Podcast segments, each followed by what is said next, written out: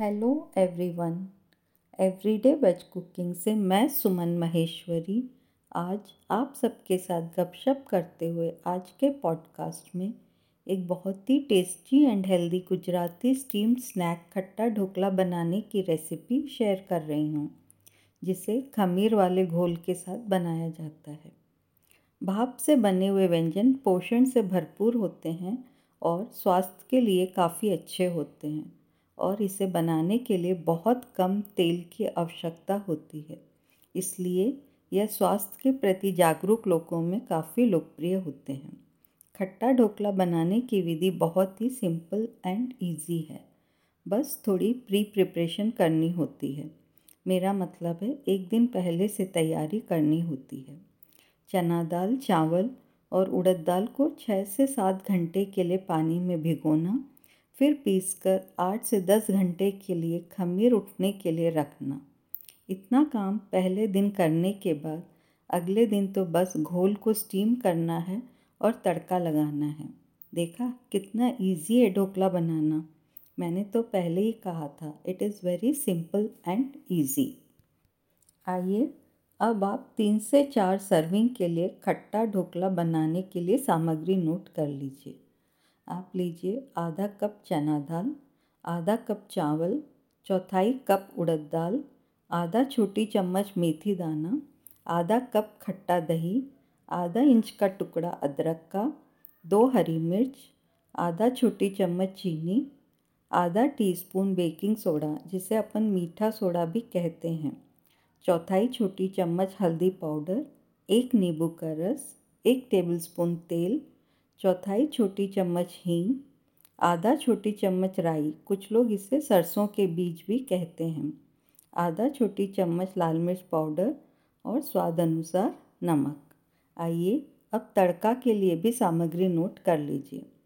आप लीजिए एक टेबलस्पून तेल, आधा छोटा चम्मच राई, आधा छोटा चम्मच तिल, एक चुटकी हींग, तीन चार हरी मिर्च, दस करी पत्ते। आइए अब प्री प्रिपरेशन कर लेते हैं। चावल, चना दाल और उड़द दाल धो लें और मेथी के दानों को डालकर छः से सात घंटे तक पर्याप्त पानी में भिगोकर रखें। एक बार फिर से अतिरिक्त पानी को धोकर हटा दें। अब दही के साथ मिश्रण को गाढ़े घोल में पीस लें। ज़रूरत के अनुसार थोड़ा पानी डालें। घोल को एक कटोरे में निकालें, कवर करें और इसे खमीर उठने के लिए आठ से दस घंटों के लिए गर्म स्थान पर रखें। आइए खट्टा ढोकला बनाने की प्रक्रिया नोट कर लेते हैं। अदरक और हरी मिर्च पीस लें। स्टीमर में एक गिलास पानी गर्म करें। नीचे एक जाली वाली प्लेट रखें यह पानी के बुलबुलों को ऊपर आने से रोकती है। ढोकला बनाने के लिए एक गहरी प्लेट पर तेल ब्रश करें। एक तड़का पैन में तेल गरम करें। और राई के दाने डालें और इसे तड़कने दें। अब आँच बंद कर दें। हींग और हल्दी पाउडर डालें और ढोकले के घोल पर तड़का डाल दें। अब नमक, चीनी, अदरक और हरी मिर्च का पेस्ट डालें। अब नींबू का रस निचोड़ें और बेकिंग सोडा डालें और अच्छी तरह से मिलाएँ। और घी लगी प्लेट में तुरंत बैटर डालें और उस पर लाल मिर्च पाउडर बुरक दें। प्लेट को स्टीमर में रखें और ढक्कन के साथ कवर करें। इसे मध्यम आँच पर 15 मिनट तक स्टीम करें।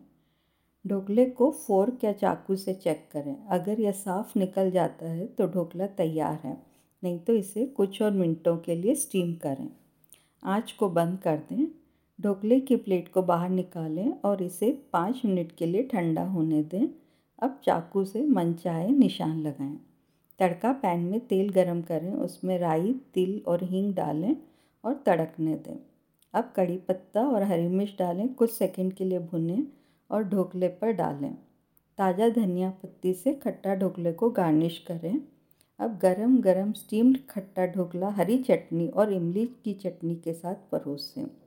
मैंने डिस्क्रिप्शन बॉक्स में इस रेसिपी का लिंक शेयर किया है। आप मेरे फ़ूड ब्लॉग में इस रेसिपी को हिंदी और इंग्लिश में भी पढ़ सकते हैं। आशा करती हूँ आप सबको आज का पॉडकास्ट पसंद आया होगा। अपन जल्दी ही फिर से मिलेंगे और यूँ ही गपशप करते हुए एक और नई रेसिपी बनाएँगे।